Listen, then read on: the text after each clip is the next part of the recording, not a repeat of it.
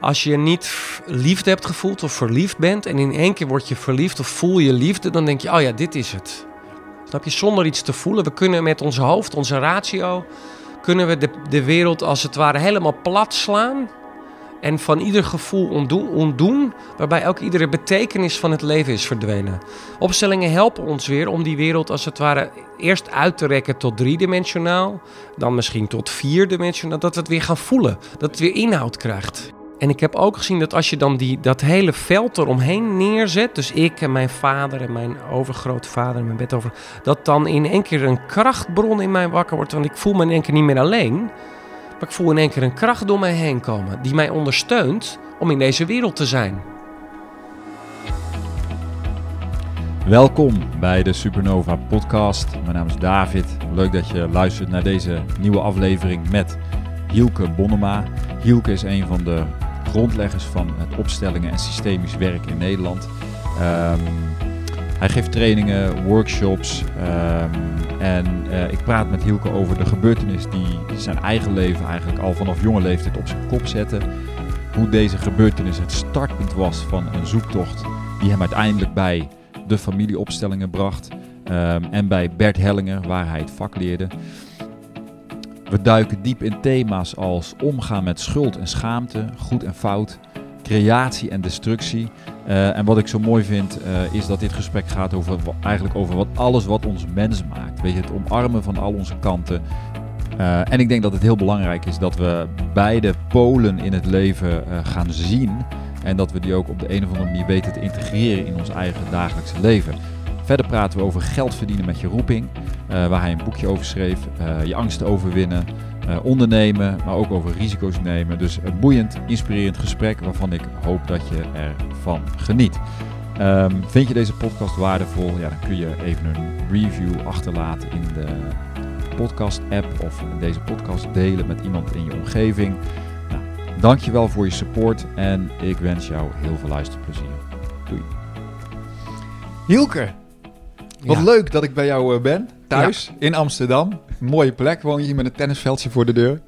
En ehm, eh, ten eerste vind ik het superleuk dat jij ehm, mij te woord wil staan... en dat we de diepte in kunnen duiken over een heel mooi onderwerp, namelijk familieopstellingen. Maar niet alleen dat, ik vind het ook mooi om iets over jouw persoonlijke reis te verkennen. En er zijn al een aantal onderwerpen die ik wel op heb geschreven. Ik denk, nou, daar kunnen we wel, eh, daar kunnen we zeker de diepte in. Ehm, maar eerst even iets over jouzelf. Jij bent een Fries, geboren in Friesland. En je woont nu in Amsterdam en je bent helemaal ingedoken op het verhaal van ja, familieopstellingen. Nou, we gaan straks even induiken in wat dat dan is. Maar ik ben wel heel benieuwd, hoe is jouw persoonlijke zoektocht eigenlijk gegaan? En hoe ben je hier in het innerlijke werk? Hoe ben je daarbij terechtgekomen? Hoe is dat jouw, levensmissie eigenlijk geworden? Zo mag ik het wel zeggen, toch? Ja, zeker. Nou, David, ik vind het heel leuk dat je met te woord wil staan. Ik vind het ook heel inspirerend om je zo te zien. Oké, mooi. Ja. en eh, ja, het is vaak zo, bij mij is het ook zo gaan, eh, dat ik van binnenuit was er iets. Ja. En dat binnenste, dat voelde niet altijd even lekker. Dus ik heb een eh, directe aanleiding gehad, Mhm. Net zoals dat de Eerste Wereldoorlog ooit begonnen is... doordat er iemand in Sarajevo, was dat volgens mij, een Oostenrijkse prins... Ja. En werd eh, doodgeschoten. Ja. Maar ja, die oorlog lag natuurlijk al, eh, al tien jaar in de Ja. onderstroom. Dus zo is dat eigenlijk ook Ja. in mijn persoonlijke leven. Er was zeg maar een, een, eh, een aanleiding, een directe aanleiding. Dat was dat ik een auto-ongeluk had. Oké. Hoe Ik oud was- was je toen? 19 was ik toen. En dat was En- een ernstig auto-ongeluk? Ernstig auto-ongeluk met twee doden als gevolg, Oh. waar ik schuld aan had, heb. Dus ik stopte niet voor een stopbord en een auto schampte in één keer langs mij. Ik, eh, ik, ik deed altijd, ik keek dan wel, ik reed dan heel langzaam die bocht. Ik stopte niet echt, keek, reed dan heel langzaam die bocht door, sneed hem een beetje af en keek dan wel of er iets aankwam dat ik dan nog kon stoppen. Maar ik stopte niet echt. Dus die auto reed ook te hard. Anders had ik wel kunnen stoppen nog. Ja. Maar goed, ik stopte niet voor dat stopbord. Met als gevolg dat die auto te water raakte in het Amsterdam-Rijnkanaal. Heftig. En dat een jongetje is verdronken. En zijn grootmoeder. Ik heb nog geprobeerd zijn grootmoeder te redden. Maar het was dus meteen En die zaten bij jou in de auto? Nee, nee, nee, die zaten in die andere oh, auto. die andere auto. Ja, ja, ja, ja, Ja. ja. Dus dat is wat Zo. we dan noemen een wake-up call. Hè? Dus vanaf Zo. dat moment was ik zo geraakt uit mijn soort naïvige... Ja, je bent 19 jaar, jeetje. Ja, dat was een soort wakker worden voor de innerlijke reis. Dat Ja. ik dacht van oké, het voelde zo, eh, zo'n eh, klap. Zo, Ik kon ook niet goed voelen. Ja. Ja, dat Ja. ik vanaf dat moment echt serieus ben gaan zoeken.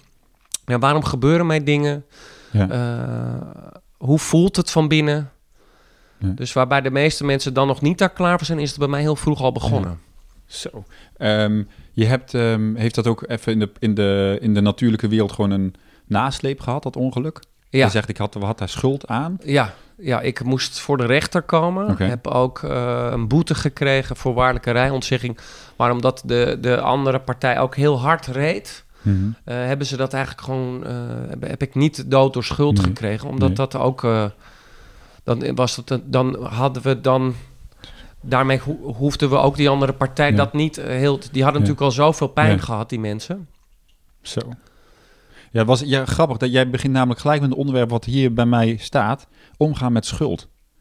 Dat is een thema, ik heb dat opgeschreven nog gisteravond in de voorbereiding. Ehm, ja, gaan we gelijk de diepte in. Hoe doe je dat? Nou, jij Ja. weet uit eigen, eigen ervaring, kun je daarover praten. Ja. Ben je er Ja. klaar voor? Ja, ik ben er klaar voor. Nou, dit wat, dus wat ik je net vertelde, Ja. was eigenlijk de aanleiding. Ik denk dat het fijn is om even wat vroeger te beginnen... en echt in te duiken in de diepte van... wat ligt er nou, wie ben ik nou? Ja. En die, mijn geschiedenis begint Ja. al ruim voordat ik eh, word verwekt... of eh, bij mijn vader en mijn moeder. Ja. En ook al bij mijn opa en mijn oma. Dus mijn moeder komt uit een NSB-gezin... waar nooit over gesproken wordt. Mhm. En mijn vader komt uit een verzetsheldergezin. Bijzondere combinatie Ja. in de familie. Ja, ja, ja. En dat wordt eh, nooit over gesproken. Dus toen ik als, bij wijze van spreken, als zieltje Ja. eh, gekozen heb. Hè, dat, dit is Ja. metaforisch Ja, ja, taalgebruik, hè, dat je even Ja, ja. kijkt. Hè? Dus Begrijp ik. dat je denkt van, hé, hey, dit is, dit is eh, deze vader en deze moeder, dit is, dit is, eh, dit is het, hè? Dit, eh, Ja. Hier word ik, eh, Ja, hier hoor ik bij. Het klopt, het klopt. Ja, ja, ja, ja, ja, ja. ja. Maar, je Maar- wist er, jij wist daar niks van toen je opgroeide? Nee. Nee. Nee, nee, nee. Al was er wel een keer een heel eh, intens moment. Want ik groeide natuurlijk op Mhm. in de naoorlogse, ja, noem het propagandafilm van de overwinnaars. Ja. Dus eh, ik, alle films en boeken worden Duitsers. eh, ik las dan Snuf de Hond. Ja. En, eh, Er Snap zijn je? goede en slechte. ja, nee, daar werden de Duitsers altijd heel erg dat, Ja. het zwart-wittige. Zowel in films als in de. Dus ik, ik, ik, met die beeldvorming ben ik groot geworden. En niks mis mee, want eh, laat ik even ook vooropstellen: de Duitsers met alles wat ze gedaan hebben, was natuurlijk ook oerslecht. Ja. Hè? Maar daar zijn we ons nu heel erg van bewust. Dat, dat zijn we ook mee opgegroeid. Ja. Ja. En voor mij was het heel erg belangrijk om ook te leren eh, niet in zwart-wit te denken, maar in grijs. En ook in het zwarte nog het witte te gaan herkennen. Want je had het over de functie van schuld. Hè? En schuld aan te gaan. Dus goed te kijken wat het werkelijk is. Want ik weet nog dat mijn leraar Bert Hellinger... want ik kwam met dezezelfde vraag bij Bert... in 2008 in Hamburg. En eh, Bert zei heel mooi... schuld als je het aangaat, wijst je de weg. Geeft je kracht Ja. en wijst je de weg. Maar de meeste van ons gaan het niet aan... en proberen het af te dekken. Precies.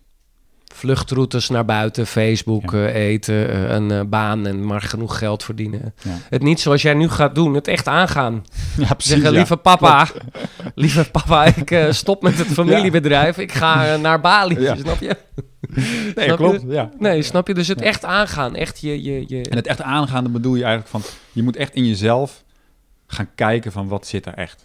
Ja, Niet nee, wegduwen. nee, niet wegduwen.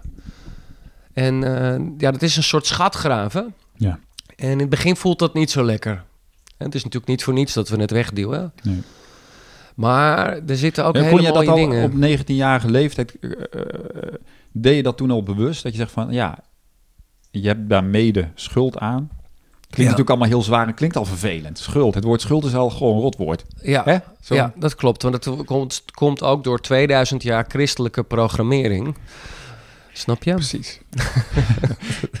en, ja. en de, de, de, macht, de machthebbers hebben ook 2000 jaar lang ons als uh, mensen uh, geprobeerd te laten voelen.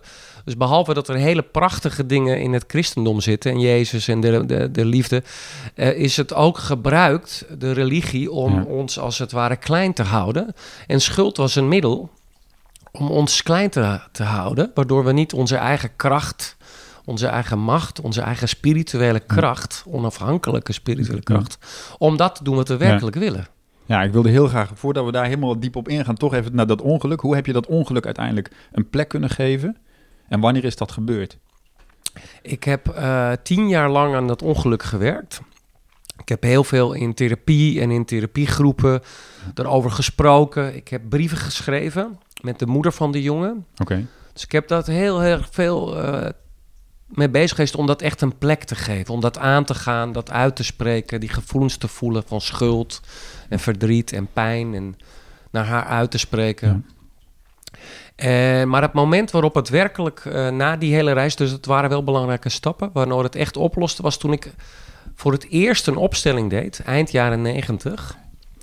En dit ook inbracht in de, de opstelling dat ik nog zo'n last had van schuld. Uh, verdriet, pijn, depressie. Ja.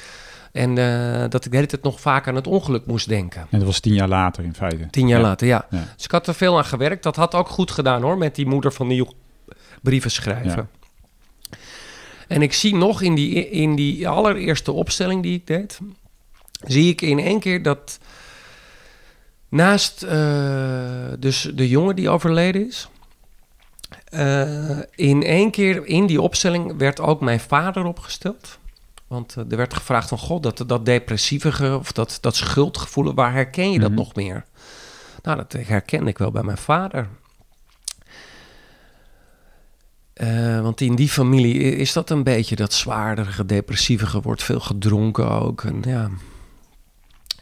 en toen via mijn vader kwamen we bij mijn oma, mijn Beppe. Okay. Uit Friesland. En in één keer lag daar naast dat jongetje van 12 dat overleefde, lag nog een jongetje. En ik zal dat moment nooit vergeten, want in één keer werd mij helder dat van binnen mijn gevoel van schuld uit verschillende lagen bestond. Dus er was de buitenkant schuld, mm -hmm. die te maken had met iets wat ik had meegemaakt. Met dat ongeluk, zeg Met dat ongeluk waar, waar, ik niet werkelijk, want ik had niet bewust gekozen om natuurlijk nee. schuldig te zijn en te zorgen dat dat jongetje wilde overlijden. In, Integendeel. Het was mij als het ware ook overkomen. Ja. Snap je? Ik had wel schuld aan dat ik niet gestopt was voor een stopbord, maar niet aan de. Ja. de, de, de dat moet ik ja, onder dat is duidelijk. Ja. Dat is duidelijk. Ja. Maar ik had niet schuld nee. aan dat dat. Het was geen plan. Het was geen plan. Nee. nee. Dus er werd, maar er werd mij toen ook duidelijk dat er dus ook als dat in dat gevoel van schuld in mij nog heel veel andere schuld verborgen zat, dat al in mij verborgen lag. En dat het ongeluk misschien wel in mijn leven gekomen was om mij dat te leren. Ja, om jou die andere verborgen schuld te laten zien. Ja, de synchroniciteit ja. was dat dus ik, uh, het lot was dat ik dat ongeluk moest meemaken blijkbaar. En dat die familie, dat andere, dat het lot brengt ons dus... Want zo was mijn zoektocht ooit begonnen. Hè? Dat ik wilde ontdekken van waarom overkomen mij dingen? Waarom uh, was, is mij dit lot? Ja. Waarom, waarom ben ik ziek? Waarom uh, heb ik geen geld? Waarom uh, heb ik problemen in mijn relatie? Of, ja, uh, noem maar op. Noem maar op. Maakt niet uit. Hè? Dus, en ik ben dat gaan ontdekken. Dus ik zie nog dat moment terug dat dat jongetje er ligt. Want wat bleek nou? Mijn grootmoeder, die moest op haar zestiende oppassen op haar broertje. En terwijl ze op haar broertje moest passen, is dat niet goed gaan. Is hij verdronken in Friesland op de boerderij. Dus ik zie nog dat broertje van mijn grootmoeder daar liggen, dat verdronken ja. is. En die rouw, of dat rouwen daarover, is niet gebeurd. Dus nee. dat lag als het ware nog... Daar is dus heel veel schuld over. Ja. Mensen voelen zich... Ja, ja, ja, ja, ja, ja. Wist jij het wel, dat dat gebeurd was? Of werd dat toen duidelijk? Uh, ik wist dat toen wel. Maar ik ben wel in mijn eigen werk, in opstelling, heel veel gaan werken met dingen, dat noemen we verborgen verhalen. Ja die dan in één keer naar boven komen, die dan in één keer die we voorheen niet weten en die juist dan een plek krijgen. Ja. Maar dat moment zal ik dus nooit vergeten dat ik naast dat ene jongetje en toen, na, ik moet wel zeggen dat dat was natuurlijk al na een periode van tien jaar waarbij ik brieven had geschreven dat, dat in therapie, dat, dat Ja. gevoel, dat verdriet, die schuld. Dus soms moet je eerst, als je een slootje hebt waar een dammetje in zit, in Friesland heb je van die Ja. slootjes. Als je dan het dammetje open doet, komt eerst de shit. Ja. En dan, dan pas daarna, eh, soms moet je eerst heel boos worden op je partner of je vader of je moeder of wie dan ook, of op een, eh, wie dan ook. En pas daarna kan je zeggen wat je echt voelt. Precies. Hè, maar als je al niet boos wordt en pleased bent, hè, onze pleasende structuur ja, ja. hadden we het al over. Hè? Als je al niet Leuk. boos durft te worden dan, dan, dan, en dat weer afdekt, dan kom je steeds verder weg van jezelf. Dus soms is eerst even de ellende in, om daarna tot, dat, tot iets moois te maken. En, en dat moment dat je dus eh, inzicht kreeg eigenlijk van... oké, er is nog een heel ander schuldthema in de familie... met betrekking tot een, een overlijden verdronken kind in die familie. Dat bracht een soort inzicht of wat gebeurde er toen met jou? Nou, toen, eh, toen dat een plek kon krijgen, toen ik dat zag, toen voelde ik me in één keer, nou laten we zeggen, misschien wel 50% lichter. Mhm. Alsof het eh, in één keer het licht, alsof het van donker, Ja. alsof in één keer het licht aangaat. En ik in één keer, ik kon ook voelen dat dus alles zin heeft. Klinkt heel gek. Nee, klinkt niet gek. Dat woord zin is een raar woord in deze context, maar Ja. het Betekenis. betekenis. Alsof het universum dus Ja. ons dingen voorschotelt om van te leren en door te groeien en dat het ergens klopt. Dingen kloppen. Ja. Al kunnen we dat rationeel niet helemaal goed doorgronden, lieten mij die opstelling zien van hé, hey, er, er, er, er, er is dus het een klopt gewoon. Het klopt gewoon. Er is een soort diepere... er- Dit klopt gewoon. Ja, het klopt gewoon. Laten we gewoon zeggen zoals het is. Het klopt. Het klopt. Ook al is het niet leuk. Ook al is het niet leuk en doet het mij... Het klopt. Dat is een soort heel diep... Maar ik denk dat de meeste mensen dat van binnen heel diep van binnen wel weten. Ja, Ook al trek je misschien heel veel ellende in je leven. ja. Nee, dat v- hoor je ook aan huis, tuin en keukengesprekken. Als, mensen, als je mensen echt met diep... Ik heb eh, natuurlijk de afgelopen 15, 20 jaar heel veel met mensen mogen... Iedereen, wat jij nu ook zegt, mensen die echt bereid zijn... die zeggen allemaal ja, het klopt. Ik kan, vind het heel moeilijk, maar ik, ik, ik voel het klopt. Ik weet niet waarom het klopt. Nee, daar komen we kunnen straks op. Ik kan het niet soms uitleggen. Ja. Maar ik voel het klopt. Ja. Dus die opstelling, die allereerste opstelling, die heeft bij jou eh, ja, een grote shift gemaakt. Ja. In hoe je omging uiteindelijk met het ongeluk, maar heeft ook een nieuwe weg geopend. Ja, ja. En het was wel een. eh, Mijn reis was lang, was ver daarvoor al begonnen. Mhm. Dus die eerste opstelling eh, vond ook plaats in een context waarbij ik al mijn lichaam had herontdekt. Ja. Dus met lichaamswerk en waarbij ik al met meditatie en met yoga begonnen was. Mhm. En waarbij ik al gezond at. En eh, dus het, het, Ja. Ik geloof niet in dat je. Soms heb je dingen in je leven die eh, transformeren. Die in één keer tot Ja. een grote transformatie leiden. Eh, net als dat je een. Maar je zult zien dat je ook gedurende langere tijd langzaam hebt te investeren. Ja. Hè, als je boer bent, dan moet je eerst ploegen. Ja. Nou, dat is heel zwaar. Op een gegeven moment ga je dan zaaien. En dan zie je dat het niet werkt, omdat het toch te droog was zoals dit jaar. Of dat het niet het goede... Er groeit er nog niks. Want je had de verkeerde zaadjes. Of je had dit... Ja. Nou goed, volgende jaar nog een keer opnieuw. En dan groeit er wat. En dan eh, heb je een boompje, maar daar zit geen vrucht aan. Want dat boompje is nog te klein. Dus dan moet je soms wel drie of vier jaar wachten... Voordat je als boer een boom hebt die groot genoeg is... die vruchten draagt. En dan in één keer is er een moment Dan is er vrucht. dan is er vrucht. Ja. Maar ja, als jij dan alweer een nieuwe, als jij dan alweer iets nieuws begonnen bent, dan heb je nooit, laat je nooit, dus je, je moet gedurende langere tijd bereid zijn te investeren en te groeien en ook even uit te houden Ja. dat soms nog geen vrucht is, die lange adem. Ja. Dat is in zaken doen ook heel belangrijk. Ja. Dat je weet van ik voel iets en het, ik, het is er nog niet, maar het, het en ook soms eerst failliet gaan of een relatie niet lukken, beter is dingen uitproberen, het aan te gaan. En dan weer kijken, oké, hey, het, hè, Ja. al, aldoende leert men, Ja. zeg maar. Maar die familieopstellingen, want we gaan natuurlijk praten over wat is een familieopstelling. Voor mensen die hier naar luisteren denken, ja klinkt leuk, maar wat is het eigenlijk? Maar wat is de essentie van een familieopstelling? De essentie van een familieopstelling is, het is een ceremonie die eh, natuurvolkeren, dus onze voorouders... En overal op de wereld natuurvolkeren al eeuwenlang hebben toegepast. Dus het is niet iets nieuws. Het is een hele oude techniek die door de eeuwen heen... Ja, we kunnen niet zo ver in de geschiedenis kijken. We kijken vaak alleen maar naar onze recente geschiedenis. En dat is vaak al lastig om, hè, om al precies te weten wat er in de Tweede Wereldoorlog precies gebeurd is. Probeer, hè, of honderd jaar geleden. Dan laat staan Ja. duizend of tienduizend jaar geleden. Het is een ceremonie. En die werkt met de energie van de natuur. Ja. En die doen we dus om te kijken of we ergens bewust kunnen worden wat de ziel, wat ons eh, hart, onze essentie, als dat woord niet meer ons wil vertellen en hoe we ook iets kunnen transformeren. En daarbij werkt het heel simpel. Als je het voorstelt, het is dus een ceremonie. Het is ooit begonnen met groepen. Mhm.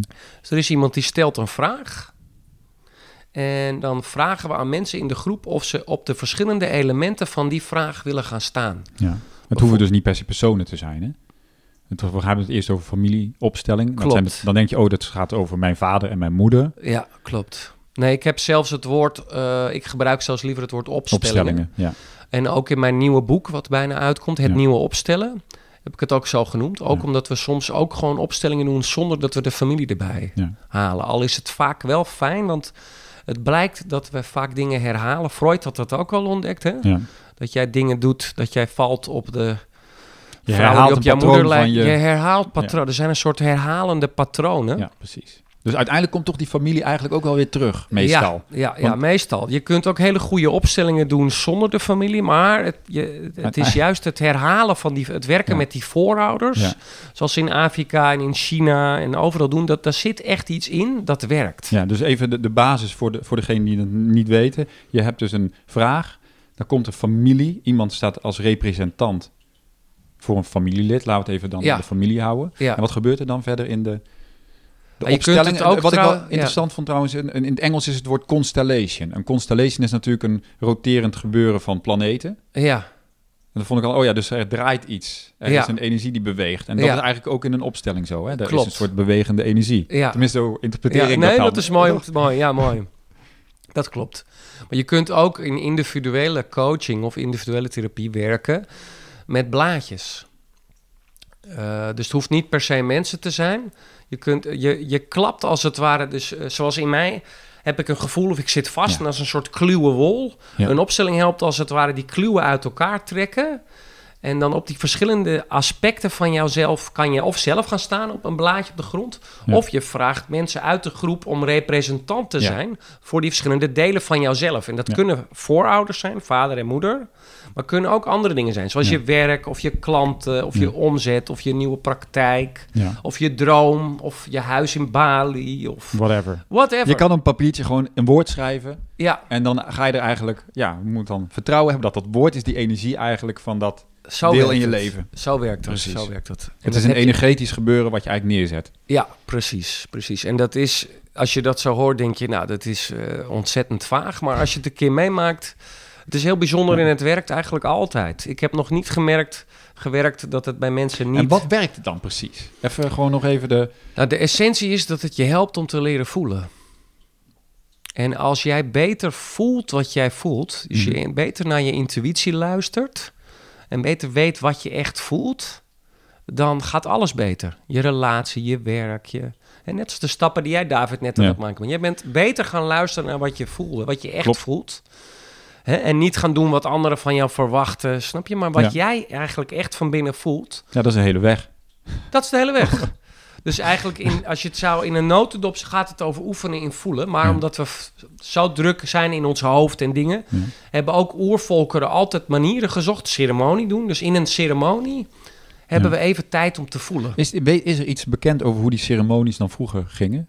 Nou, we hebben dus bepaalde van, kennis, omdat we eh, de, de kennis die we hebben is dat we nu nog naar oervolkeren kunnen kijken. Mhm. die eh, eh, antropologisch onderzoek. Ja. Dus we kunnen nu nog heel goed kijken naar welke oervolkeren zijn heel lang nog niet door onze moderne maatschappij beïnvloed. Ja. Bijvoorbeeld de Tibetanen hebben heel lang in de bergen in Tibet. Dus als die Ja. dan een, een dans doen, een volksdans, dus een collectieve ceremonie met trommels en Ja. danst iemand en er danst een, een, eh, een van in, in die ceremonies die ze doen, hadden ze een danser die dan een bepaalde dans doet. Ja, Nou, dat is een opstelling. ja. Dus de Hopi regendans is een opstelling. Dus de mensen die Stonehenge gebouwd hebben, Ja. dat is, werkt met dezelfde soort energie als waar wij mij nu die opstellingen doen. Er is een soort, ja, en het lijkt vager dan dat het is. Als je het een keer meemaakt en je ervaart het zelf, denk je, oh ja, zo werkt het.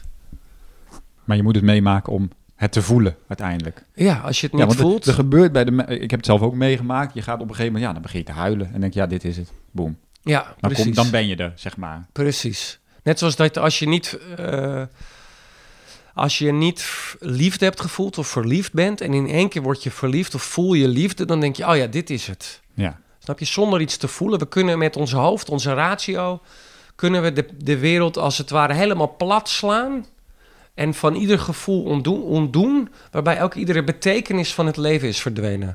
Opstellingen helpen ons weer om die wereld als het ware eerst uit te rekken tot driedimensionaal, dan misschien tot vierdimensionaal, dat we het weer gaan voelen. Dat het weer inhoud krijgt. En is het werk van opstellingen ook eigenlijk alleen maar ook de bedoeling?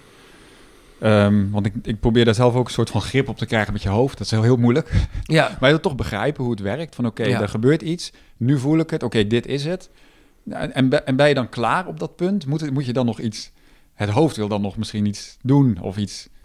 Hè, Ja. Snap je wat ik bedoel? Ja, nou, op sommige punten, in dit geval toen ik dus zag dat dat jongetje en dat, dat broertje van mijn oma, toen loste er echt iets op, dat was klaar. Ja. Ik had daarvoor wel al die andere dingen gedaan, maar daarna eh, lost iets op. Het leven stroomt altijd verder ja. en heeft het mij ook gegrepen en heeft het mij ook in mijn werk beïnvloed. Het is een soort ontknoping. Ontknoping. Eigenlijk dan. Ontknoping, ja. Ja. ja.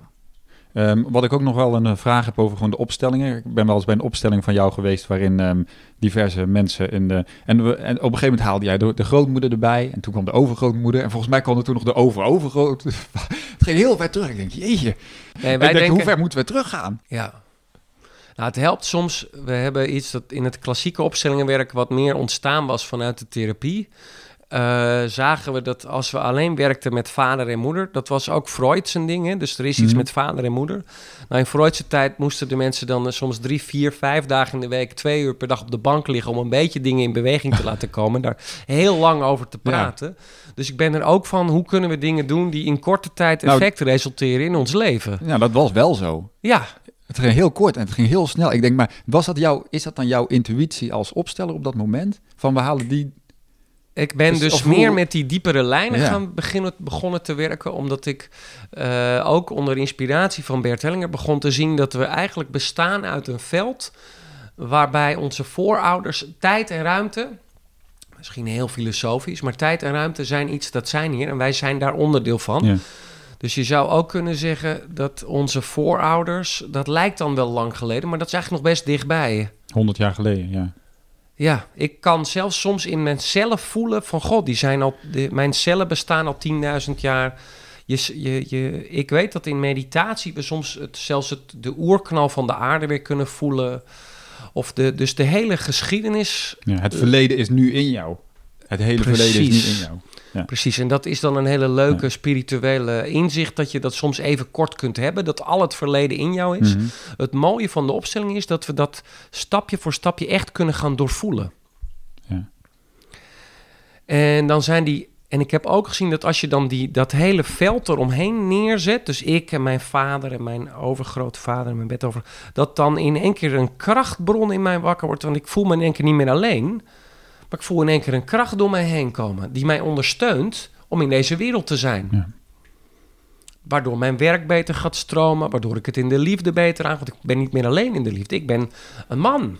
Met mijn vader heeft ook dingen met zijn vrouw gehad. Ja. En mijn opa ook. En mijn overgrootvader ook. Dus dat, ik voel me in één keer veel meer erbij horen. Ja. Ik voel mijn plek. Maar het heeft dus wel duidelijk de- degelijk een functie dat je inderdaad toch wel generaties teruggaat in een opstelling. En dat dat dan iets laat zien. Ja, Wat we niet weten. Want ik Ja. weet niet wat mijn overgrootopa allemaal heeft meegemaakt. Ik noem maar iets. Maar dat kan wel van betekenis zijn in mijn opstelling. zeker. Nou, Ja. Juist als je het niet weet, want we weten maar heel beperkt. Maar die energieveld, dus dat heb ik ook van natuurvolkeren geleerd. Dus we zijn in de opstellingenwereld zijn we, het is ooit begonnen als een soort therapeutische techniek. Dat noem Ja. ik dan het klassieke opstellingenwerk. Hm. Is het veel meer gegaan, uiteindelijk regime, nee, dit, dit is die oude ceremonies die wij doen. Het gaat veel verder dan alleen maar eh, therapie en proberen iets te fixen. Of, Ja, ja. We- In het begin deden we heel veel interventies om het dan beter te maken. Daar ben ik Hoe helemaal noem, mee je, ges- noem eens een voorbeeld dan? Wat met bijvoorbeeld, een- ik weet nog dat ik zelf eind jaren negentig dan in een opleidingsgroep zat voor opstellingen. En dat mijn vader dan in de hoek stond. En ik eh, in het midden en dat het niet bewoog. Oh ja. Het was stil. En ik weet nog dat ik toen voelde, wauw, dit klopt. Ik weet niet waarom, maar dit klopt helemaal. Dit klopt. En waar wij het net over Ja, hadden. Het klopt. Het klopt. Maar die opstellers die dan ongemakkelijk werden, want het, eh, ja, zij wisten ook niet wat het was. Ze hadden ook behoefte aan vat en begrip en pakte mijn vader bij de schouders vast, zette mijn vader voor mij en toen moest ik allerlei standaard zinnen gaan zeggen van jij bent mijn vader en ik Ah, ben ja. jouw zoon. En, eh, Nou, jij denkt, dit is niet, eh, dit, nee, dit werkt dit- nu zijn we de magie kwijt, dus dat, dat heeft me ook echt geïnspireerd om het vak verder door te ontwikkelen. Ja, ja, ook onder inspiratie van Bert. Ja, over Bert Hellinger wil ik het zo meteen even over hebben. Ja. Maar dus even terug naar die, die opstellingen. Oké, we kunnen een aantal generaties kun je dan terug. Op een gegeven moment kom je in het collectieve natuurlijk. Ja, dat noem ik dus de Ja. overgang. Ik, in mijn vak heb ik dus iets, dat noem ik het hier en nu. Wat er nu in het hier en nu Mhm. is. Mijn hier en nu relationele veld. Ik en mijn werk. Mijn Ja. klanten, ik en mijn vrouw. Ik en mijn kinderen. Hè. Ik en mijn lijf. Ja. Daaronder zit dan wat ik noem het psychodynamische. Daarmee eer ik eigenlijk wat Freud me bezig. Dus ik, mijn, ik als kind ten opzichte van mijn vader en mijn Mhm. moeder. En daaronder heb ik het systemische. Dus alles wat daar is gebeurd in mijn familie. Mijn opa's, mijn oma's, mijn overgrootouders, bedovergrootouders. Op een gegeven moment gaat het over, en dat noem ik het archetypische niveau. Ja, je gaat zo ver terug dat je in een collectief veld komt. ja Als volk misschien wel. Of, Precies. Kom je in een stam of volk. Ja. Want bijvoorbeeld, je ziet in onze Nederlandse cultuur dat wij eigenlijk allemaal geloven in dat het leven maakbaar is. Wij hebben een soort liberaal gedachtegoed. Eh, wij geloven ook dat als je overal over kunt praten, dat de democratie een heel goed model is en dat die gewoon ook overal ook net zo goed zou moeten werken. Alleen als je goed naar de geschiedenis kijkt, dat hebben wij ook 200 of 300 jaar eh wij hebben de Franse Revolutie gehad. Hè? Dus je, je, dat, dat, die manier van die normen en waarden. ja. eh, vrijheid, gelijkheid en broederschap. Wat zo, wij zijn helemaal vergeten Wat daarvoor wat daarvoor Ja. was. En dat we door die bril kijken. Hè, dus dat we, we eh, een van de dingen die opstelling ons leren is door welke bril kijk ik eigenlijk. En wij Ja. kijken de hele tijd door een bril en wij denken die bril is de werkelijkheid. Maar dat als je helder kijkt naar, dat heeft ons als Europeanen heel erg beïnvloed. Maar mensen in een andere wereld hebben een hele andere geschiedenis. Echt een totaal andere kijk op de wereld. Nee, Nee. Er is meer waarheid onder de zon. Dus dat vind ik heel mooi in opstellingen. Dat als we heel diep gaan Ja. kijken wat ons heeft beïnvloed en waar we vandaan komen, zowel persoonlijk, dan worden we er juist vrij van. Er is natuurlijk wel de laatste paar jaar veel meer bewustwording over het slavernijverleden. Klopt. Dat is natuurlijk ook wel een eh, stap. Alleen ja, wat, wat moeten we daar dan nu mee? Ja.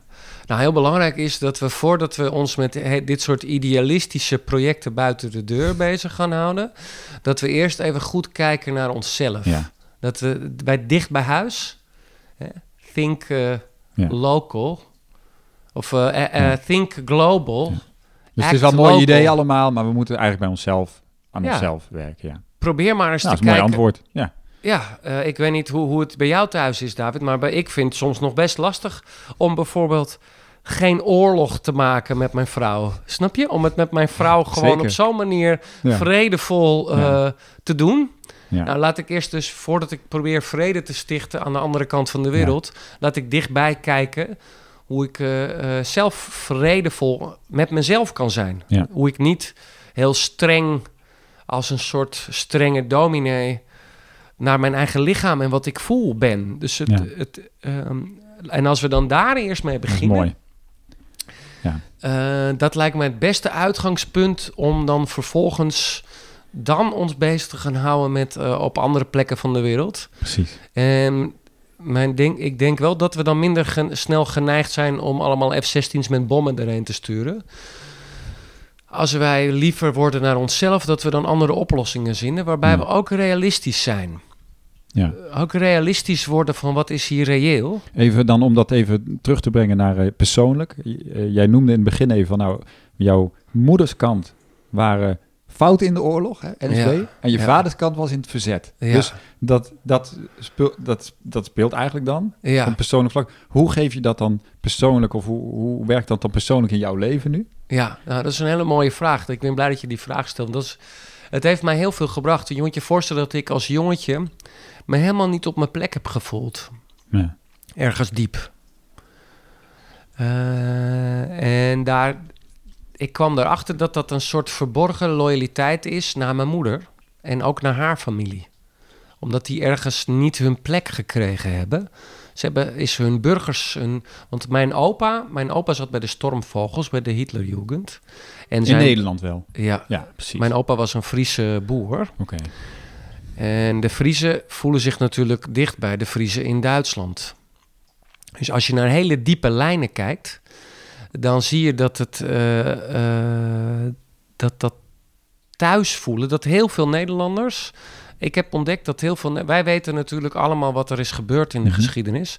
Maar moet je voorstellen dat jij in 1942 ergens in Nederland woont. Eh, er is blitzkrieg aan de hand. De Duitsers zijn echt niet alleen in de propaganda, maar ook in de werkelijkheid oppermachtig. Ja. En jij bent in Nederland en jij wilt iets ondernemen. Maakt niet uit wat. Je hebt een vergunning nodig, Ja. je wil samenwerken, jij wil handel drijven. Ja. Jij wil wat, maakt niet uit wat. En de macht is veranderd dat de Duitsers de baas zijn. Nou, dan moet je dus met de Duitsers moet je met de samenwerken Duitsers praten, ja. met de Duitsers praten.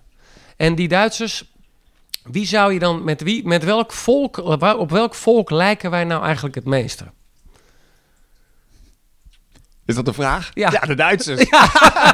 Ja, laten we eerlijk zijn. We, We zijn doen wel net. We zijn goed verwant, volgens We mij. doen wel net alsof dat niet zo is. Maar als er een volk is waar wij... Zij zijn net nog een beetje strakker en rigider dan wij. Maar wij zijn, laten we eerlijk zijn... We hebben een beetje frisse Hollandse piratenwind in ons. Opportunistische piratenwind. Maar we zijn best strak. Ja, we zijn ook wel... Kijk maar eh, als je weer terugkomt in Nederland op de snelweg, kom net uit Italië, nou dan, dan super strak hier. En dat vind ik toch fijn, dat het hier super strak Ja. is en goed geregeld. Omdat het zo en- ingedokt, ingedoctrineerd ja, is. dat zit gewoon, ja, dat gewoon zijn wij gewoon. Gewoon fijn, Ja. gewoon fijn. Dus laten we eerlijk zijn. Dus ik heb vooral gezien dat het niet gaat over oordelen in goed en fout, maar wat heel fijn is als alle verhalen gewoon verteld mogen worden. Want dan kan ik ze loslaten. Dus ik voelde me niet op mijn plek mijn hele leven Mhm. kon als jongetje ook niet aarden. Alsof ik niet in mijn, mijn, mijn daadkracht, in mijn Mhm. werk... Niet, ik kon niet ondernemen. Ik kon met, met vrouwen kon ik niet goed. Want daar heb je ook een soort daadkracht voor nodig. Hè? Als je als man op een leuke vrouw wilt afstappen... of snap je iets met seksualiteit wilt... dan heb je toch een bepaald... Dat is toch spannend. Ja. Je moet toch ergens dan met... je- Ja, je bent de billen bloot. Het is niet alleen maar... eh Ja. je? Het is toch ook ergens jezelf laten zo, zien. ja. Zo kwetsbaar gewoon. Ook kwetsbaar, ja. Met je, met ook al wil je dan het mannetje zijn. ja, het is ook kwetsbaar. Je moet ook iets. Dus het heeft mij heel erg eh, geholpen om al die verhalen er gewoon te laten zijn. Dus mijn opa's en broers hadden voor de Waffen-SS gevochten en hun ook in het in, in hun ook weer hun menselijkheid terug te geven. Dus hun niet af te splitsen als een soort foute duivels die niet bij onze stam horen. Ja. Het heeft mij heel veel gebracht om gewoon die geschiedenis van mijn oudoom en mijn opa... gewoon van hun te kunnen houden nog met hun hele geschiedenis. Hun niet ook nog weg te zetten. Ja, niet opnieuw nog een schuld extra aan Niet te... opnieuw uit een soort loyaliteit aan de samenleving... maar dat ik in ieder geval kan zeggen bijvoorbeeld... van eh, ik weet niet, eh, ik eh, jullie horen bij mij... Mhm. Ook al is dat wat jullie gedaan hebben, zou ik nu niet doen. Ik kan daar niet over oordelen, want ik heb niet in die tijd geleefd. Snap je? Ja. Jullie horen bij mij. En die kracht die jullie hebben laten zien, dus die vecht, dat zie je in Mhm. Duitsland ook. Dat noem je in Duitsland wel eens het Weichei-complex. Hè, Dus Duitse mannen kom- kunnen soms een beetje ja, niet sterk overkomen. Terwijl als je het krijgerschap van hun voorouders Nou. neemt... hè, Het Duitse leger heeft wel keihard gevochten. Ja. Snap je? Tegen communisme onder andere. Dus het is... eh, En het een plek geven was bij jou dus ook belangrijk om te zeggen van... Nou, ik, ik heb daar geen oordeel over. Ik zeg niet, dat was zo fout, dus ik wil dat deel niet zien of ik doe dat weg. Ik eh, Of- laat het oordeel buiten beschouwing en ik, ik, ik eigen hun toe. Ja. Ik eigen dat toe en ik zeg eigenlijk iets, dat is best spannend om te zeggen zo op zo'n podcast. Ik zeg Ja. eigenlijk, ik had dat ook kunnen zijn. Het slechte Ja. hoort ook bij mij, zeg ik eigenlijk. En Ja. daar is dit een vorm voor. Het donkere, het slechte neem ik op mij. Ja. Ik heb schuld. Dat hoort bij mij. Ik projecteer het slechte niet constant op de ander. In mijn geval op mijn... eh, bijvoorbeeld in de relatie als iets gebeurt... dan denk je altijd, jij doet het Ja. verkeerd. Nou, dat doen we nog steeds. Maar dat, nee, ik ben... Ja. Ik kan heel slecht Uiteindelijk zijn. is dat echt verantwoordelijkheid nemen voor mijn Ja. deel. En ik kan ook kiezen voor mijn eigen gezin en familie en vechten tot op de dood om dat te beschermen tegen anderen. Dat is niet anders. Dat zit in mij. Dat Ja. zit in ons. En dat geeft mij ook een bepaalde kracht van de ziel. Ja. Als ik dat toe-eigen. Ja. ja, want wat is het grote verschil tussen het in jouw ontwikkeling als mens, het niet toe-eigenen van eigenlijk alles wat je niet wil zijn, hè? Je donkere kant, misschien je wat, whatever het is, Ja. en het wel toe-eigenen. Wat, wat, wat voor grote kracht geeft dat jou om nu je leven te leiden? Daar Nou, gaat dat het toe-eigenen, ik heb gewoon gezien dat ik lag op dat moment. eh, ik heb gewoon gezien dat het toe-eigenen, de hoe meer ik dat gedaan ben, dat iedere keer als ik iets durfde toe-eigenen, bijvoorbeeld nu, en die familiebestelling is puur een manier of een vorm daarin, dat ik die, die, die, die daadkracht of die, dat krijgerschap van die eh Waffen-SS, van mijn, de broers van mijn opa, als ik dat toe-eigen, durfde toe te eigenen. Hè, of de verzetskant van mijn andere opa, of ik dat durfde toe te eigenen, alles dat daarin zat. Ja. Hè, ook gelichtelijk opportunistisch af en toe. Dus snap je, de- hè, je vecht graag mee met de overwinnaars. En als ik dat allemaal durf toe te eigenen, dat heeft mij in mijn leven gaandeweg meer ondernemerskracht gegeven. Ik heb bijvoorbeeld gemerkt dat cumulatief mijn bedrijf is gegroeid. Hoe meer ik die daadkracht durfde toe te eigenen. Die Ja. daderkracht durfde De toe te eigenen. Hoe meer precies cumulatief daarmee is mijn daadkracht in de wereld gegroeid. Je hebt in het verlengde van zeg maar, de Tweede Wereldoorlog en je eigen verleden... heb je op een gegeven moment de allerdoden herdenking in het leven geroepen. Ja, Ik vond het een bijzonder initiatief eigenlijk. ja. Eh, je hebt wel wat lef nodig om dat te doen, dacht Ja. ik. In, in het waar het nog steeds volop ieder jaar opnieuw discussie is over wie we herdenken op de Ja. Dam. Ja. Hielke dacht, nou, ik organiseer mijn eigen allerdoden herdenking. Ja, klopt. Nou, ik vind het zo mooi, omdat het, zoals je nu net uit mijn persoonlijke verhaal hebt Ja. gehoord, heeft, geeft het me heel veel kracht. Ja, je hebt dan ook niet op dat moment zoiets van, oeh, Ik heb ook wel oeh, ja, Dat ik het van, spannend oeh, vind. mag ik dit wel doen? maar ik weet van binnen dat het eh, echt dienend is aan het leven. En ik denk dat we in 2018 is het inmiddels. Ik denk echt dat we een stap kunnen maken met z'n allen. Ik en eh, als Wat was aan- jouw bedoeling daarmee? Je hebt dus, ehm, eh, kun je even kort vertellen, je Ja. hebt de allerdoden herdenking, wat het inhield en wat je hebt gedaan? Nou, ik denk, Je we hebben het natuurlijk al uitvoerig over de Tweede Wereldoorlog gehad. Eh, In feite zei je, ik doe een herdenking waarin ik alle slachtoffers herdenk. alle slachtoffers, Dus ook de Duitsers, alle daders, alle daders. alle daders en alle slachtoffers. Maar je moet je niet vergissen, we, daarbij kijken we snel alleen naar de Tweede Wereldoorlog. Waarbij we dan denken, oeh, wat doet Hielke nou? Maar het is belangrijk dat wij ook 300 jaar daderschap... Jij gaat nu straks naar Indonesië. Je moet je voorstellen dat wij 300 jaar daderschap eh, hebben gehad. Eh, met onze roofstaattochten Ja. over de hele wereld. Dus je zou bijvoorbeeld niet... eh, stel dat jouw familie in Indonesië iets heeft meegemaakt... dan ben je natuurlijk boos op de Japanners.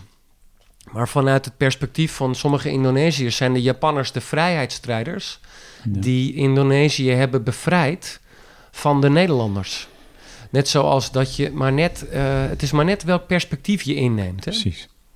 Dus de, Ru- de Duitsers werden natuurlijk in de Oekraïne en in Wit-Rusland binnengehaald als bevrijders. Ja. En toen Stalin weer kwam, dat vonden ze daar niet zo leuk. Nee, het is maar net aan welke kant van de... het is maar net hoe je het je staat. bekijkt. Het is maar net hoe je het bekijkt. Wie dan, hè, de, en de overwinnaars schrijven altijd de geschiedenis. ja. Maar echt geschied, geschiedschrijving is natuurlijk dat je ook kijkt naar wat is nu het echte verhaal. Dat is moeilijk om te achterhalen, maar dat kan je dus alleen maar doen door echt goed en helder naar jezelf te kijken. En daar haal je kracht uit. ja, de alle doden herdenking. Je hebt, eh, wat, wat voor reacties kreeg je daarop? Ja, prachtig. Iedereen Ja. was heel dankbaar. Ja. Ook omdat het, eh, als je, Je hebt het online gedaan, hè? Af, Ja. De afgelopen jaren in Ja, ieder geval met een ik wil online... het graag ieder, ieder Ja. jaar doen. En eh, dus daarmee wil ik ook... Je moet je voorstellen dat in Nederland tijdens de gewone dodenherdenking... zie je dus in défilé lopen de koning en alle verschillende legeronderdelen. Ja. De verzetstrijders. Maar daar loopt dus ook gewoon een bataljon... eh, dat in Indonesië genocide heeft gepleegd... loopt naast de verzetstrijders. Ja, Dus één deel wordt wel gezien... ja. Snap je een ander deel niet? Het is eigenlijk heel fijn als we zeggen: jongens, alles is geweest. We zijn allemaal ergens een keer dader en geweest en ergens een keer slachtoffer geweest. Laten we dat samen eren. En laten Ja. we nu deze nieuwe tijd eren waarbij we samen kunnen zien: jeetje. Snap je? Ja. Waarbij ik met mijn daderschap bijvoorbeeld ten, tegenop een, tegenover een Joodse vriend van mij kan staan. En dan samen kunnen kijken, goh, je hebt slachtoffers, maar je hebt ook daders in je. Kijk maar hoe het nu is. Snap je? Dus we, Ja. we hebben allebei dader en slachtoffer in ons. Ik heb dader en slachtoffer in ons. Ik ben niet beter of slechter dan jij en jij bent niet beter of slechter dan ik. Ja. Dit ligt hier, hier liggen onze doden en onze eh, slachtoffers. Laten we samen kijken hoe we er nu een feestje van kunnen maken. Snap je hoe we nu het leven beter kunnen leiden? Dus mijn enige intentie is met die alle doden herdenking... is om die energie ervan te Ja. bevrijden... zodat we in het hier en nu het beter kunnen hebben samen. Is het een collectieve doofpot of zo eigenlijk? Dat we dus die, die eh, de daderschap, ja, is, gewoon, is, het heel, is het zo pijnlijk en moeilijk om dat te integreren in Ja. onszelf? Ja, dat is moeilijk. Ook door Ja. die, maar het levert natuurlijk ook wat op. Een slachtofferidentiteit is natuurlijk Ja. heerlijk. Want het, eh, met een slachtofferidentiteit ha- haal je en veel winst... dat mensen je willen helpen... Plus je, je, je, je, je daderschap kan je voor jezelf op je huidige hier en nu daderschap. Als jij slachtoffer bent en je bent nu een beetje gemeen. Snap je? Dus het, het, het, het zorgt ook voor dat je nu niet te veel verantwoordelijkheid hoeft te nemen. Ja. Vaak eh, is het, oh jee, de Duitsers. Maar dat, dat is alleen maar als we tot de Tweede Wereldoorlog nemen en niet verder Ja. kijken. Ja. Maar laat, ik bedoel, laten we het gehele daderschap en het gehele slachtofferschap. Laten we even eerlijk zijn en dat allemaal even meenemen. Oké, mooi. Ehm, over naar een ander onderwerp. Ja, goed zo. Eh, je hebt een boek geschreven, Geld verdienen met je roeping. Ik wil het hebben over eh, roeping en over geld. Die heb jij mooi in dit boek bij elkaar gebracht. Ik denk dat het heel belangrijk is dat je bereid bent echt te luisteren naar wat jij wilt. Dus roeping gaat over dat jouw bijzondere talent. Ja. Dus dat wat stel dat er een God zou zijn. Of eh, dat moeder aarde jou een Hmm. bepaald talent heeft gegeven. Hè, een bepaalde inspiratie, een bepaalde passie, iets. En dan is het belangrijk dat je daar wat mee gaat doen. Dus je wordt, dat wordt geroepen door een Ja. klant. Laten we het heel simpel houden, door een groep. Dat je voelt, hé, hey, er is markt. Of eh, er is nu nog geen markt, maar die gaat er komen, die ga ik creëren. Want ik heb zo'n zin om dit te doen. Je moet iets in de wereld zetten. Je moet iets in de Ja. wereld zetten. Je moet iets in de wereld zetten. En dat gaat niet meteen over geld verdienen. Dat is groter dan geld verdienen. Ja. Want geld verdienen is natuurlijk een manier die wij hebben eh, bedacht... Ja. om met elkaar eh, goederen en diensten te ruilen. Maar een roeping, en daarom heb ik het woord roeping gebruikt... is iets groters dan alleen geld verdienen. Ja, het is al een groot woord, roeping. Ja, we- daarom- of maken we dat? Het is ook misschien zo. Eh, en ik heb juist Ja. ook dat grotere willen aangeven om het een beetje uit te eh, leef je passie, gebruik je talent. Eh, ik heb het ook iets spiritueels erin willen leggen. Ja. Ja, ik vind het mooi hoor. Roeping en Ja, geld verdienen. omdat het ook iets is waarbij jij geroepen wordt en er iets groters door jou heen komt. Eh, alsof jij en ik nu, David, terwijl wij hier nu samen zo zitten, Ja. Ook, ik voel dat wij ook al samen zitten nu met de mensen die nu hier naar ons luisteren. En dat, dat hun hart ons al roept Ja. nu, terwijl we hier zo samen zitten. Ja, kan ik mooi. dat als Ja. het ware al voelen? En ik voel dat Nu jij dat ook voelt. Ja, nu je? wel. Nu je het zegt, denk ik ja. Ja, snap je dat? Daar het- doen wij dit voor. daar doen we dit voor. Dat is dus ook al hier. Snap je? Die, Ja. Net zoals dat we het gehad hebben, dat het verleden hier al is, is ook de toekomst hier al. Ja. Ik weet dat er mensen zijn die luisteren. Ik wil zo graag Ja, mijn passie gaan leven. Ik wil zo graag dit gaan doen, maar hoe moet ik dat? Hoe kan ik daar geld mee verdienen? Wat Ja. is stap 1? Je hebt allerlei stappen in het boek. ja nee, het is dus een heel praktisch boek. Ja. Want ik hou ook, eh, ondanks dat ik, eh, zoals je merkt, soms heel hoog filosofisch en de wereldgeschiedenis. En, Ja. Hè, hou ik ook, ben ik ook nog een, eh, een Friese jongen met Ja. mijn voet in de klei. Ik hou ook van eh, resultaat gewoon nu. Dus hoe je daarmee begint is, nou, ten eerste is dat als je dit luistert en je dat al, wat jij net al aangeeft, dat als jij jezelf al die vraag stelt, dan ben je al de eerste stap gegaan. Dus Ja. ik wil meer Dan is er dus al iets. dan is er dus al iets. Precies, precies. Dus dan is dat. Dus, dus als je voelt dat dat kriebelt. En het is heel belangrijk om dan te beginnen met de, je, je, je investeringen daarin op te schroeven.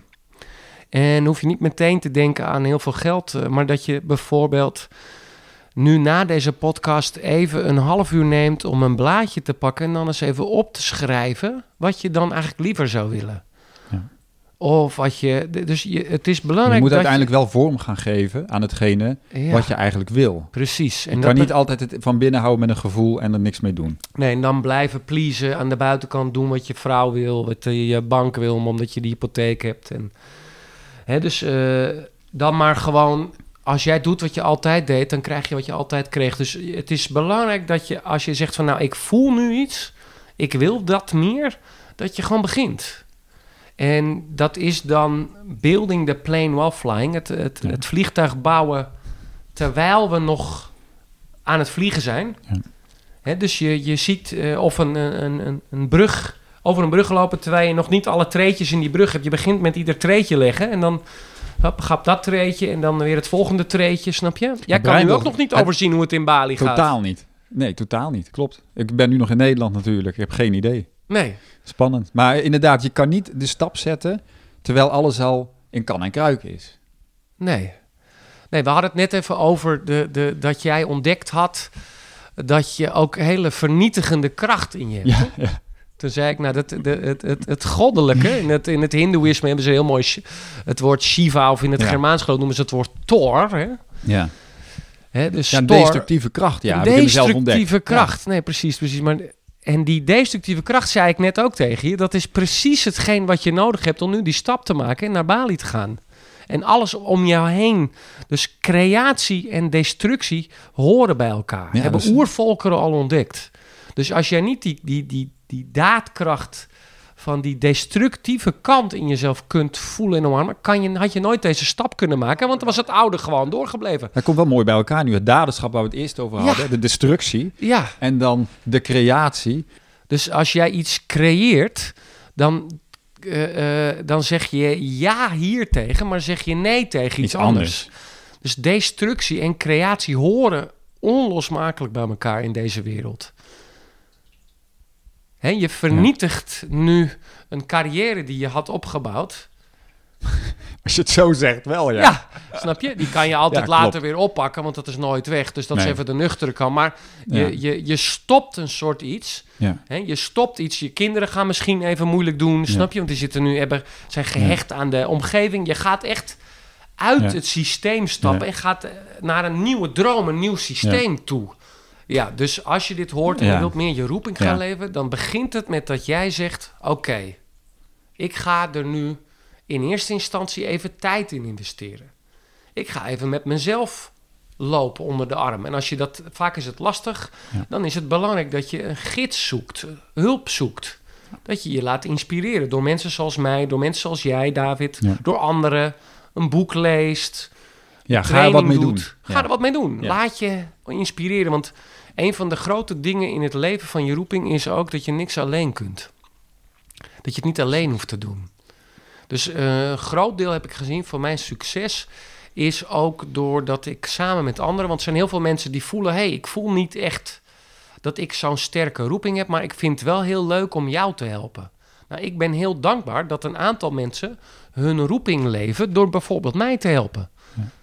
Eh, Karin, die mijn secretariaat doet. Angelique, die bij mij eh, alle projecten managt. De back-office doet. Ja. Erik, die voor mij de marketing doet. Snap je? Dus wij Ja. leven samen. Ik ben degene die op het podium mag staan. Ja. Die de stem is. Snap je? Die het, be- die het beeld... vertelt. Maar daarachter zit een heel team, een heel... Precies. En Net die zo- mensen leven ook hun Ja, roeping. ja, en kijk maar naar vrouwen die kinderen op de wereld zetten. Kijk maar naar jouw eigen vrouw, hoeveel werk dat is. Maar jouw vrouw die straks... eh, Ja, nee, precies. Mijn vrouw is nu zwanger Ja, van eh, ja. mijn derde kindje, Ja. haar tweede kindje. Maar ik bedoel, het is zo'n... En niemand staat daar, daar, daar verdien je... eh, niemand geeft jou een Nee. vette bankrekening drie kinderen opvoeden. Nee, dat kost alleen maar geld, snap je? Dus het is... Roeping is in die zin groter dan ja. dat. Wat is volgens jou de grootste obstakels tussen de roeping gaan leven en dan vervolgens er ook geld mee te gaan verdienen? Nou, het is ten eerste de overtuiging dat bijvoorbeeld geld verdienen verkeerd is. En nee, eh, geld verdienen is prachtig. Hè, dus hoe meer geld jij kunt verdienen, mag verdienen, Mhm. hè, en hoe meer geld je ook weer kunt uitgeven en investeren. Je moet het, is, het, is, je moet het omdraaien. Ja. Ik mag hier ook geld mee verdienen. Want eh, zoals ik gezegd, als ik nooit geld had verdiend, was ik nooit goed genoeg geworden Precies. in die opstellingen. Ja. Kan ik nooit zoveel mensen kunnen bereiken. Hadden wij hier misschien samen niet eens gezeten. Dus het, het is heel belangrijk dat je geld gaat zien als middel. En dat je van binnen in jezelf echt gaat voelen en de kracht gaat voelen. Dus ik ben daarin, daarom geloof ik echt dat het belangrijk is, ook in die workshops heb ik gezien, dat je echt die levenskracht gaat voelen. Die destructieve kracht. Ja. Dat je echt die stappen gaat durven zetten. Ook al vind je het nog steeds heel spannend. Klopt, ja, je moet over de angst heen. Dat is in ieder geval mijn ervaring. Je moet je, op het moment dat jij weet, dit is, hoort bij mij, en je gaat je, je gevoel eigenlijk en je intuïtie achterna van ik moet die stappen zetten, dan moet je het ook doen.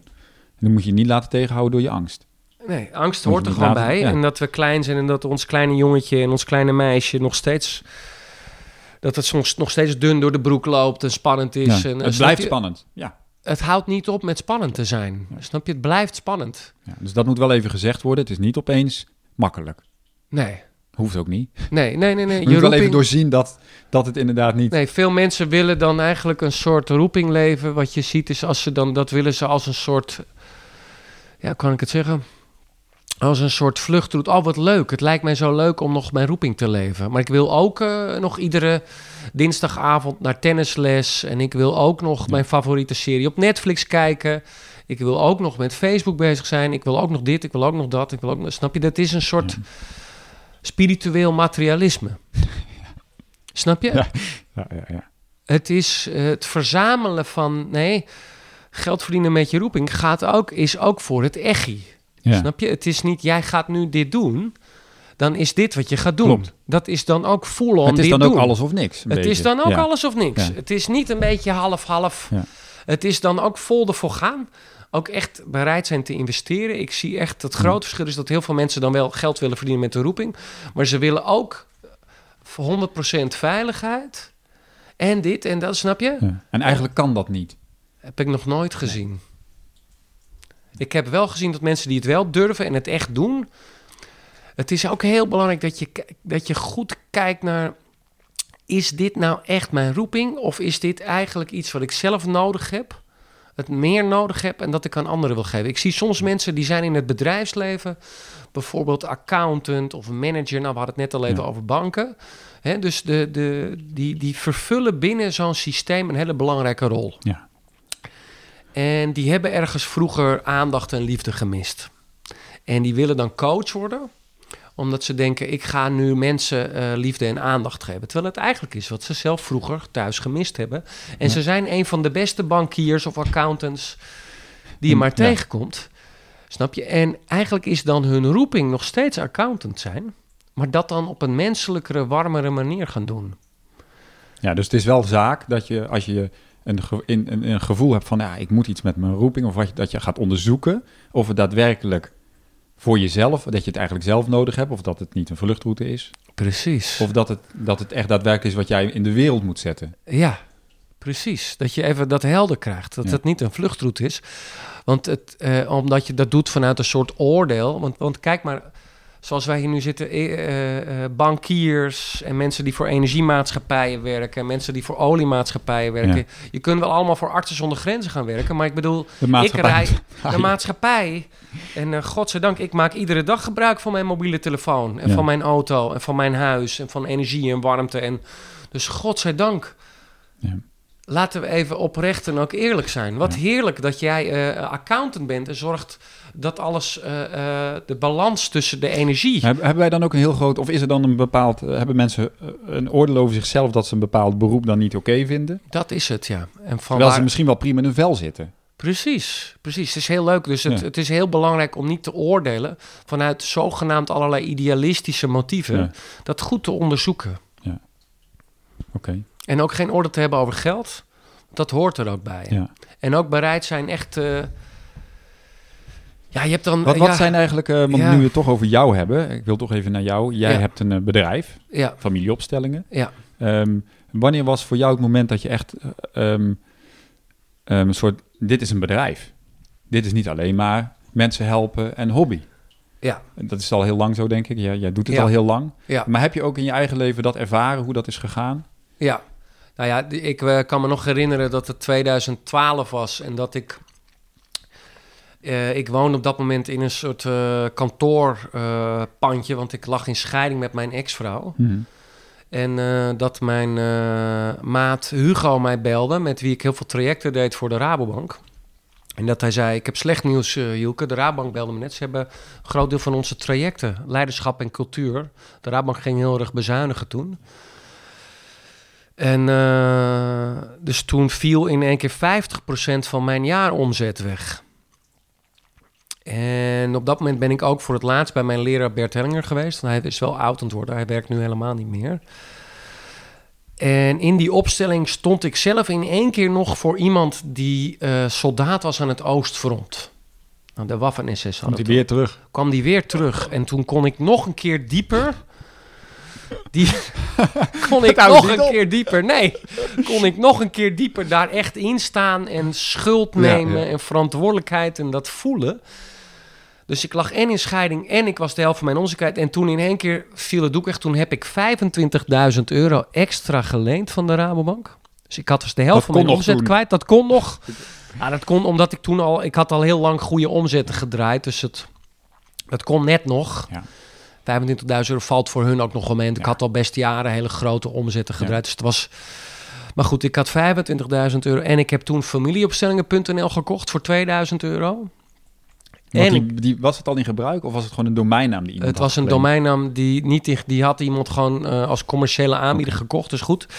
Maar ik, ik heb dus gewoon heel veel geïnvesteerd toen.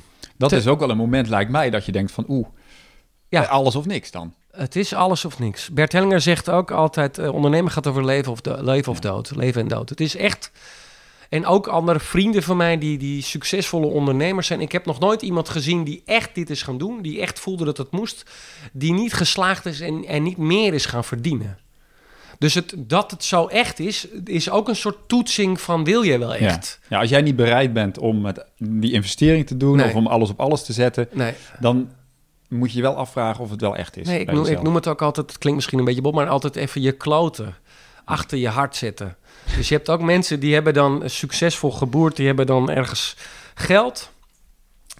En dat geld dat zit dan in allerlei andere projecten dan waar hun roeping in zit. En die, die vragen zich dan aan mij af waarom hun roeping niet loopt.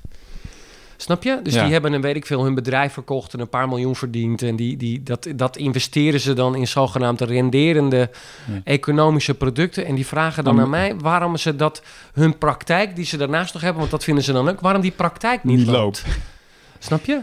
Dat komt omdat hun kloten, hun geld letterlijk ergens in de economie zit, in Ja. rendementprojecten, in de gewone economie. En hun hart, nee, je moet op een gegeven moment dan je kloten en je hart, zeg maar, in Bij één lijn zetten. Ja. En dan met jouw geld durven te investeren, snap je?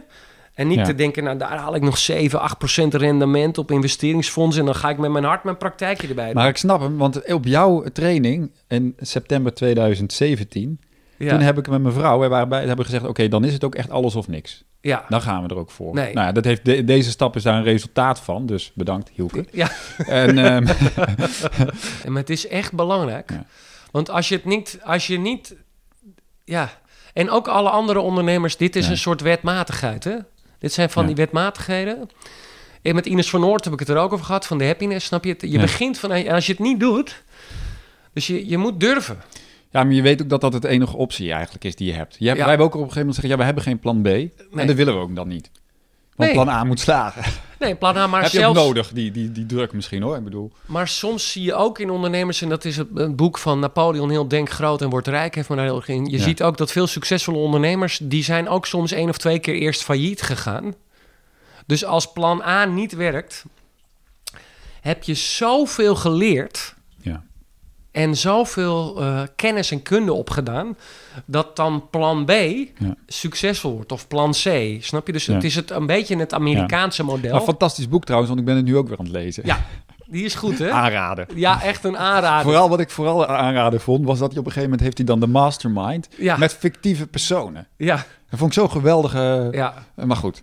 Nee, is ook een soort opstelling Nee, nee echt een klassiek boek. Ja. Ik echt, eh, ik, eh, nee, echt een klassieker. Totaal geweldig. Denk groot en wordt rijk. Best een beetje platte titel. Ja.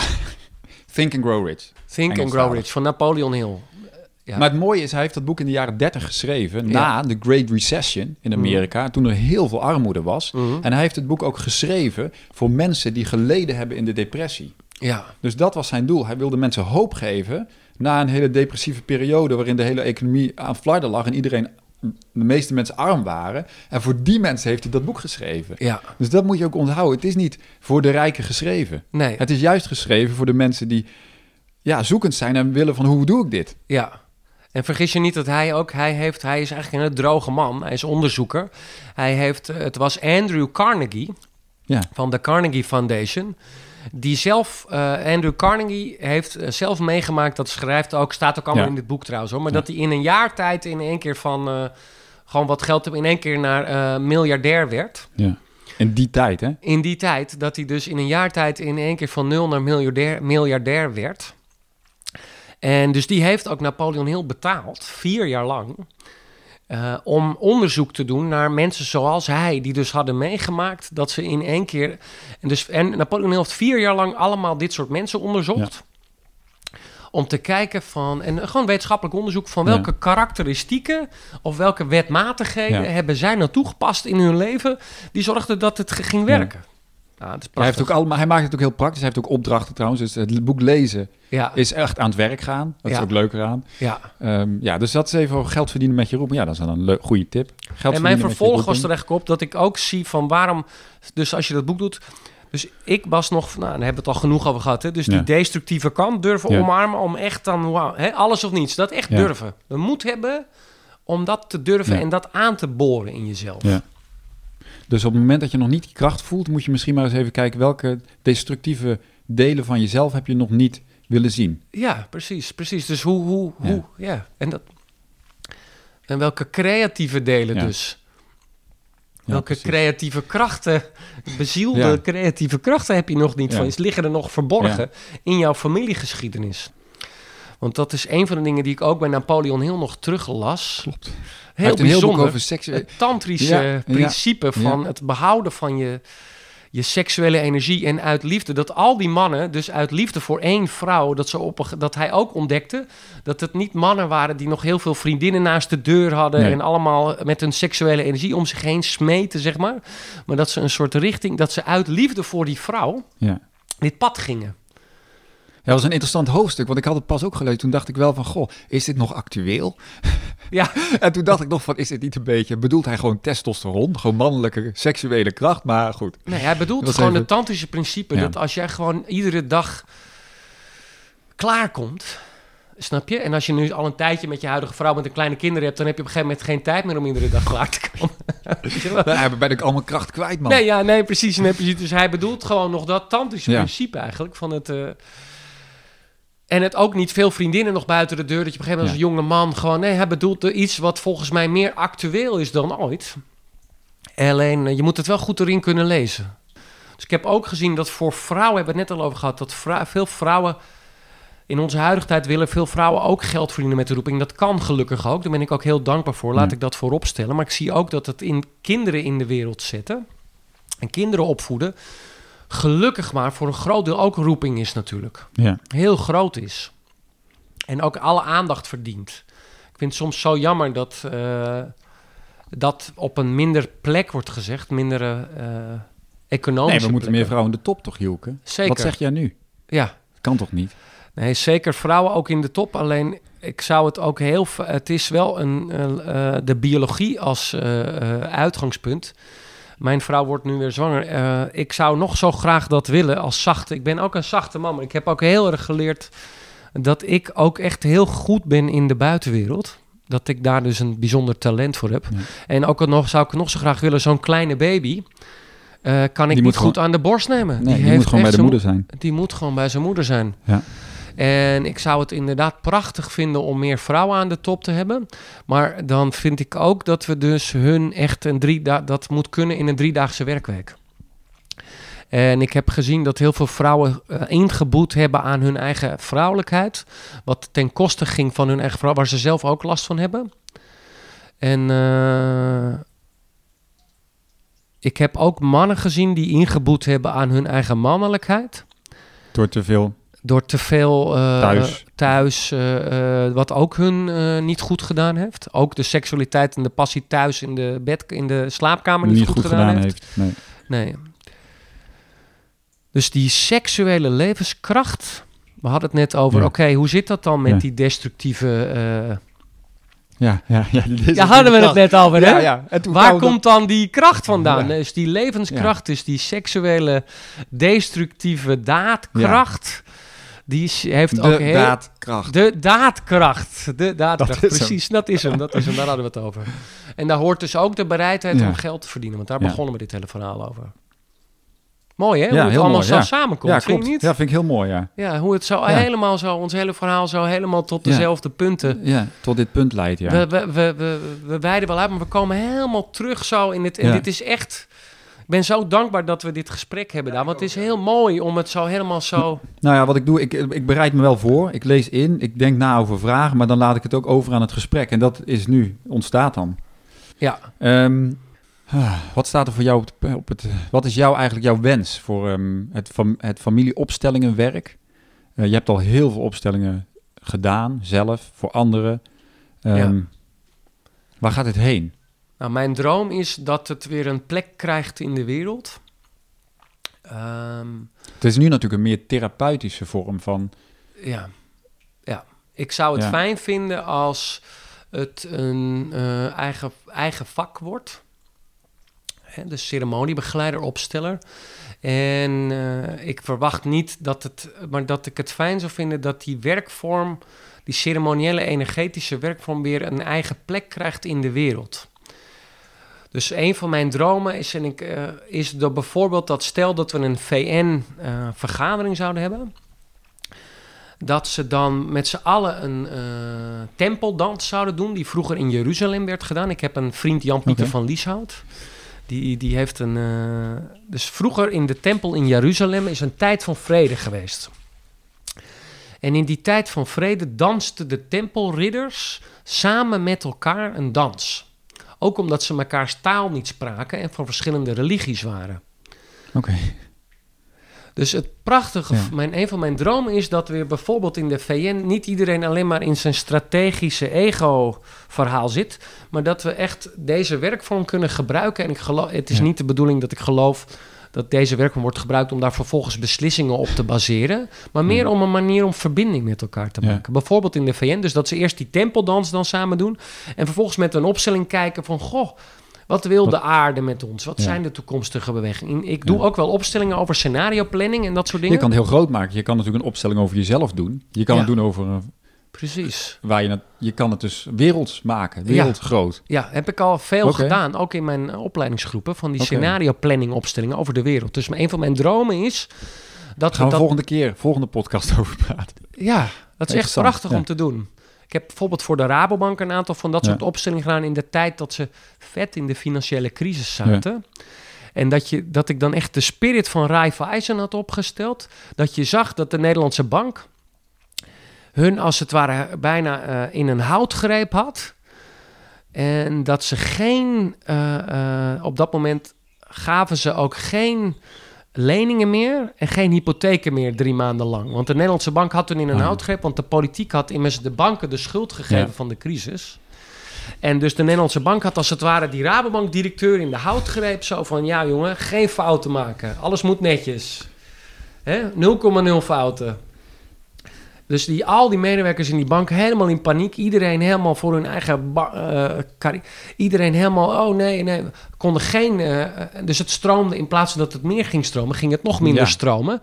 Want wij ondernemers kregen geen eh, geld meer. De stroom werd echt afgesneden. De stroom werd echt helemaal afgesneden, de geldstroom.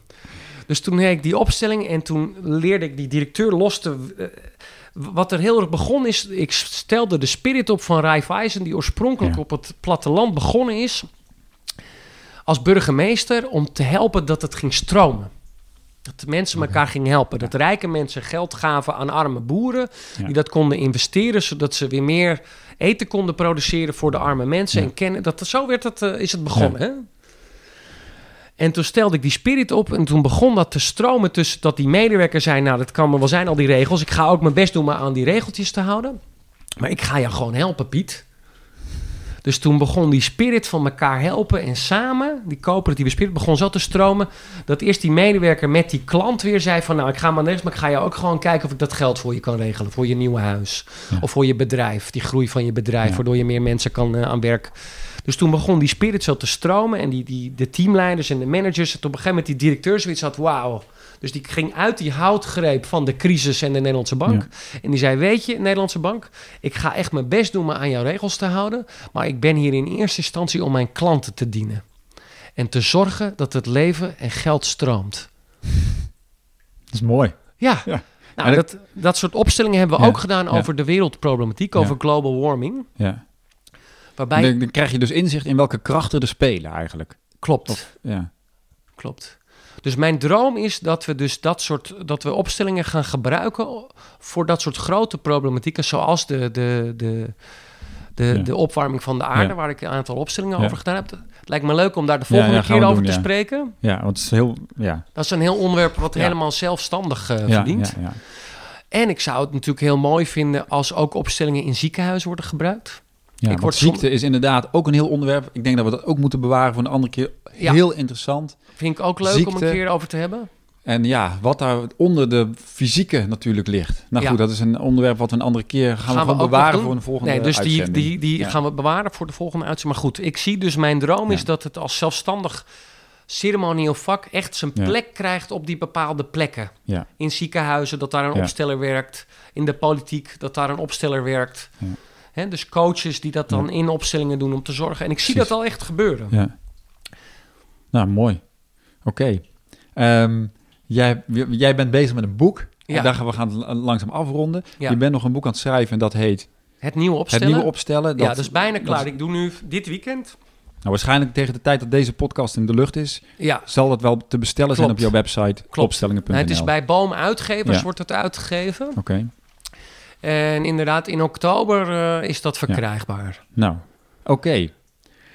We gaan het hierbij laten, Hielke. Ja, ja. Ik denk dat we al eh, anderhalf uur in gesprek zijn of langer. Ik weet het niet eens, misschien wel twee. Hielke, hartstikke bedankt. En we spreken elkaar. Dankjewel.